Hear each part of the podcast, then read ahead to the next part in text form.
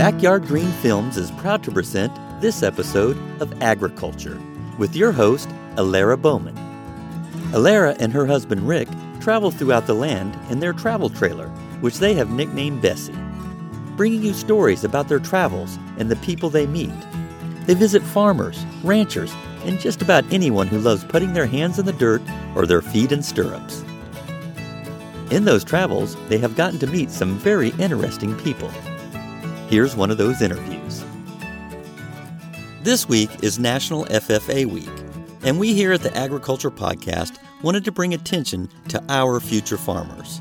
If you remember, we were at the national show last fall with our good friends of the American Boer Goat Association. Our first interview in this podcast is with our roving reporters from the Junior American Boer Goat Association, Logan Holland and Alaina Blair. And they got to speak with Emily Acevedo, the 2021 Star Farmer for AgriScience. Next, Elara spoke with Nate Perry, Managing Director at the Hopper Institute at Huntington University in Indiana, and Jesse Kimmel, ABGA member and adjunct professor at Huntington University. We hope you enjoy these interviews, and the next time that you sit down at the table for dinner, remember, these farmers help put that food on your plate. So please go out there and support the future farmers of America. Hi, my name is Logan Holland, and I'm here with Alaina Blair, and today we are interviewing Emily, who is our star farmer for AgriScience. Can you tell us a little bit about like what got you here and the processes you went through to become an American Star Farmer? So the American Star finalist process is just pretty well completing a proficiency application in conjunction with your American degree. Um, the process is actually kind of long. You submit your American degree in February, and you do not find out if you are among the top 16 finalists until close to August. Oh, wow. In a traditional year, we would be doing interviews and press here all week long, but in recent views of coronavirus and the pandemic, we have elected to do a lot of online. So my interview was actually three weeks ago, and I did it all online, and I did my videography about two weeks ago, and now we're here. But the entirety of the process is pretty smooth, easy, low stress until you find out that you're a finalist and it's you have quite a few things to do in a very small time. I can only imagine. Yes, that- that sounds very terrifying, but it is so fantastic that you are here today. I know that that's a long, hard process. Um, what's one of your uh, passions about that you want to do in life with this degree? So, one of my greatest passions actually stemmed from my membership in JABGA and the American Boer Goat Association in its entirety. My project started because I had a doe give birth at the Florida State Fair, and I saw a need that we need to know when our does are due more accurately than what we actually know now. So, eight years ago, I started this research project, and now I'm beginning the development of a urine analysis test similar to that in which women use to more effectively, easily, and be more accurate in the date of parturition. So, So, what are you wanting to do as you continue? Like, you wanting to stay on this path for your future? Long term goal is actually to go on and get at least my master's in reproductive physiology and hopefully go on to doctoral work. Maybe work in a research laboratory, running um, protein ELISAs, things of that accord, or maybe work for the Walt Disney Company as an endocrinology specialist in wildlife conservation. But in complete honesty, I will go wherever my career and the opportunities awarded to me take me. And a lot of these opportunities wouldn't have been possible without the support of JABGA, who gave me two scholarships and have helped me further my education, and just the support that I've seen as a showman in our association as well. Gotcha. Well, I'm so glad that our association has been able to be a part of your career and to continue help you in the future. Yes, Miss Emily, you are a very bright young lady that has a big future ahead of you today. Um, thank you for joining our interview today. Do you have any final Thank- comments? Just thank you, and thank you to the association for being so supportive. Without you guys and without the youth that I get to look at I probably wouldn't have been as motivated to keep continuing past the hardships. So thank you to you guys as well. Thank you. We're off of your time and on to mine. So I'm going to ask you this speaking thing that the juniors have to do starts you guys at a really young age in learning how to be comfortable doing something like this particular thing and doing it in front of a lot of people.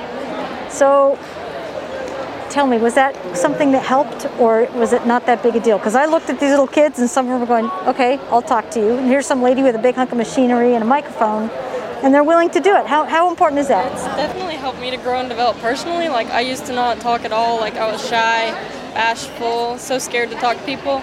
But now I'm more confident in myself and really just kind of out there now.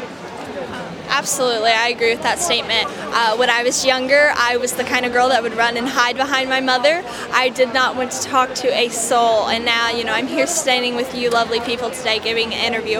And five, even six years ago, this is something I could not have seen myself doing. So, uh, along with like the JABGA and the public speaking contests that we do there, and as long as uh, uh, sales talk as well, it is a tremendous experience that has helped me to get to where I'm at today, yes. I might not be able to speak to the public speaking opportunities awarded to JABG members because I never competed in it. But from a producer's aspect, from a young age, I've never had a fear of talking to anybody. But it's refined my skills in being able to share the same information with producers and individuals who might not be as versed in our industry so that the same message is conveyed. And that's something that I take a lot of pride in because not only am I an agriculturalist, but I'm a advocate for Boer Goat Association and just our industry in general. Yeah, and, and let's face it, you, you guys are the future here, right, too? We had an interesting conversation a little ways back where they were talking about women in agriculture. And this is sort of a catchphrase. And some of the members that we were speaking with said women have been in agriculture all along. We're just now having a voice and be more vi- visible. Would you agree with that? Absolutely. 100%. Yes. Yeah, yeah. Think about you know your grandma and your great grandma having chickens and eggs, and they were in charge of all that. Nobody questioned whether or not they were had a place. And I think the most interesting thing, and this is kind of stepping away from the animal side of things, but my grandmother was one of the first female ag teachers in the state of Florida because Florida and Ohio were the only two states hiring female ag educators. And so the bravery and the voices expressed of the women before us have given us that voice, not only outside in the overall agriculture industry, but also in the goat industry as well. Yes, um, I know the famous phrase uh, every strong leading male has a wonderful woman standing right behind him, and I completely agree with that statement. I think that is so fantastic, and we are just now getting a voice and, as women in agriculture, and I think that it's a great opportunity, and I'm so glad that I get to be a part of this organization as it continues to flourish with female leadership. yeah, you have an executive director that's a female, and she's doing great, taking great strides forward, isn't she? And her junior program is one of the things she really wants to focus on. Yes, absolutely. We have a great team working with us at JBGA and ABGA, and we continue to try and take it a step further each and every day. Okay, now I'm going to ask each one of you to give me three things that you could see as possible career paths. If you cloned yourself right at this moment at the, with this experience, give me one, two, and three, just possibles. Um, ag communications, veterinarian, and embryologist. Reproductive physiologist, endocrinology specialist, or an embryologist as well. Large animal veterinarian, uh, ag teacher, or even just stepping out and being a rancher and raising goats. You, uh, you guys are fantastic. I just FYI, we're going to a sheep farm here pretty soon. They're doing embryo transfer stuff, and uh, the babies are coming out in February. So anybody that wants to come along, they will. They, I'm I'm sure they would welcome any one of the three of you because you both, uh, all three of you, just have a have a hugely positive future ahead of you. It's very obvious. Thank you. Wonderful. Thank you. Hi, gentlemen. How are you? Hello. So introduce yourselves, if you would. So I'm Nate Perry, and I'm the managing director of the Hopper Institute for Agricultural Studies at Huntington University here in Indiana. And I know you. I'm Jesse Kimmel. Uh, I'm an ABJ member and an adjunct professor with Huntington University. And I don't really even recognize you without your blue shirt on and I your know, cowboy I- hat. Yeah, I'm a national show superintendent also, so Yeah. uh, different role right now.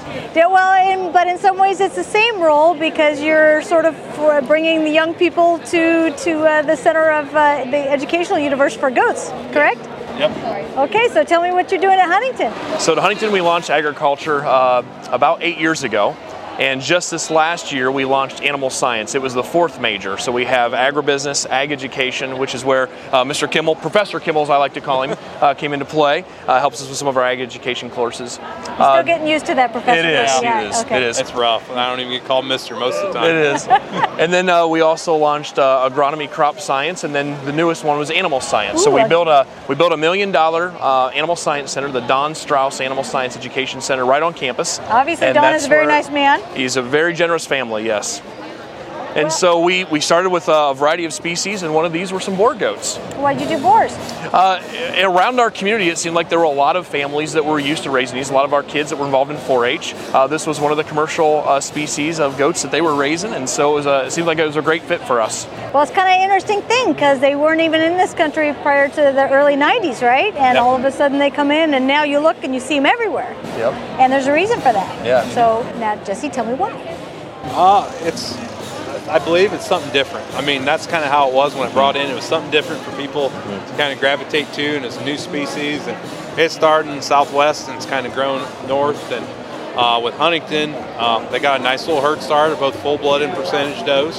Um, they actually kidded for the first time Yeah. this spring, Yeah. uh, which w- went well. Yeah, our students were there to watch it happen. We uh, we were all present, so it was pretty fun. Yeah, they loved it. Uh, but it's one of them things the kids have kind of grown with. I mean, They have.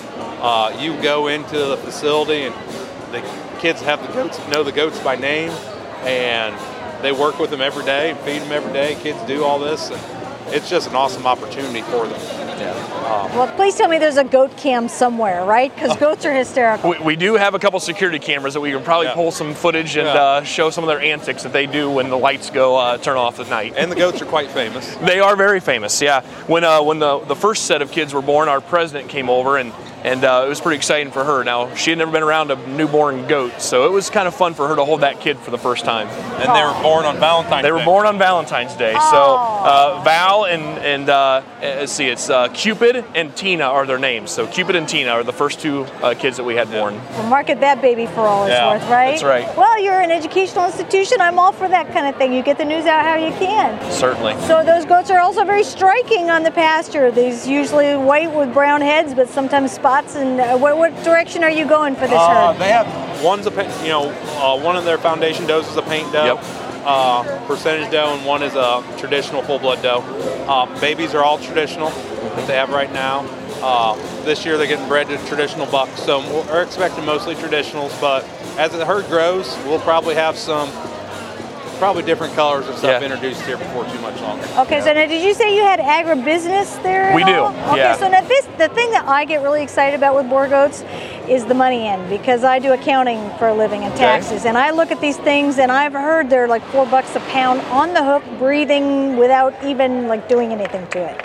So the Boers are known for meat production. I don't know if their students are thinking, no, don't kill the baby goat, Cupid goat to me. But but really, when it comes down to it, there's a real business drive for this goat. To, Sure. to- yeah. Do, do do they get into that at all, or is it Uh, they be will. a cute show thing for them? Well, we have, I think on one side, we have a, a former show animal. Uh, she came off the show circuit, and uh, that was one of our two moms. And then the other one's a little more on the commercial side. So it's been fun to have that conversation of what we're going to do with them. Uh, yeah, the first round of goats here, we're starting to build our herd a little bit, but what's it look like down the road? Uh, for the students to be able to have their hands on both the animal science side and on the livestock production side with agribusiness is a unique opportunity, I think, for our students to kind of choose which track they want to go down and which way they want to pursue. Yeah, and, and to me, one of the great things about the Boer goat is it's got some genetic traits that really add to other animals. So a lot of people mix them with Spanish goats or with uh, Kikos or things like that. Some people, because that bone structure is so great, right? Yeah. So, and you in, in the ring, you understand how, how you're judging based on that. Your animals they either have a good bone structure, they have good meat, their stance.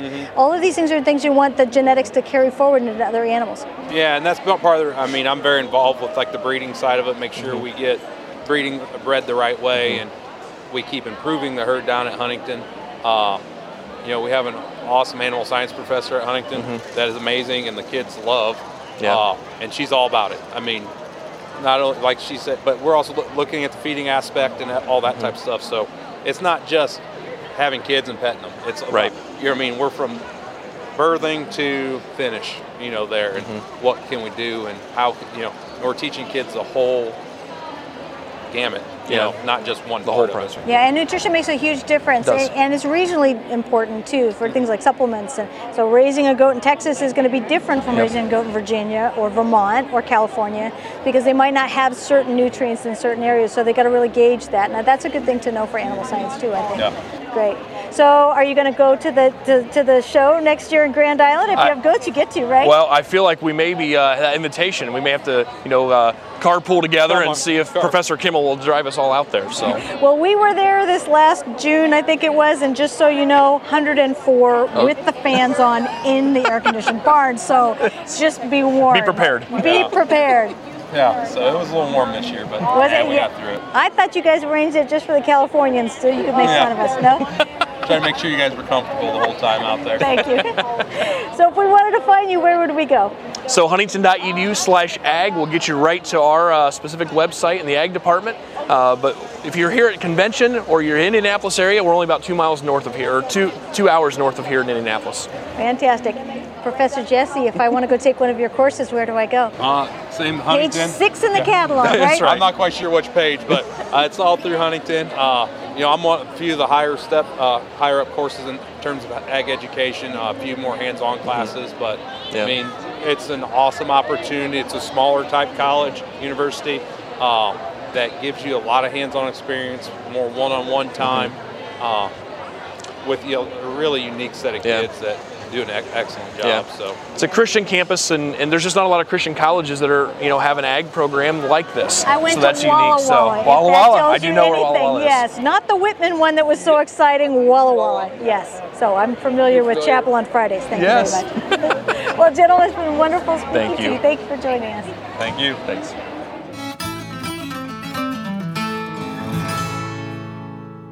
If you liked our podcast, please subscribe. This is how we keep going. And please ask your friends to join us. Please also feel free to post any comments or questions to our social media sites. You can find us on Twitter, Instagram, and Facebook under Backyard Green Films. Thanks again for listening.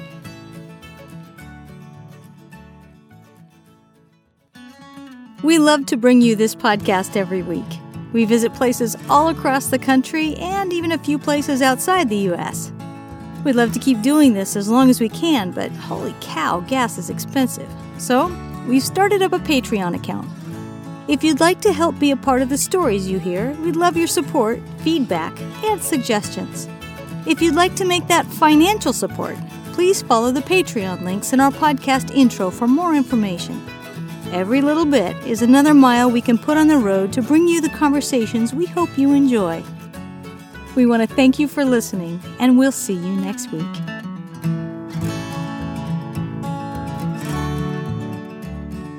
We would like to thank Logan, Alaina, Emily, Nate, and Jesse for joining us this week. We'd also like to give a big shout out to our friends over at ABGA. If you'd like to find out more information, please visit ffa.org, abga.org, and huntington.edu. We'll see you next week with another adventure.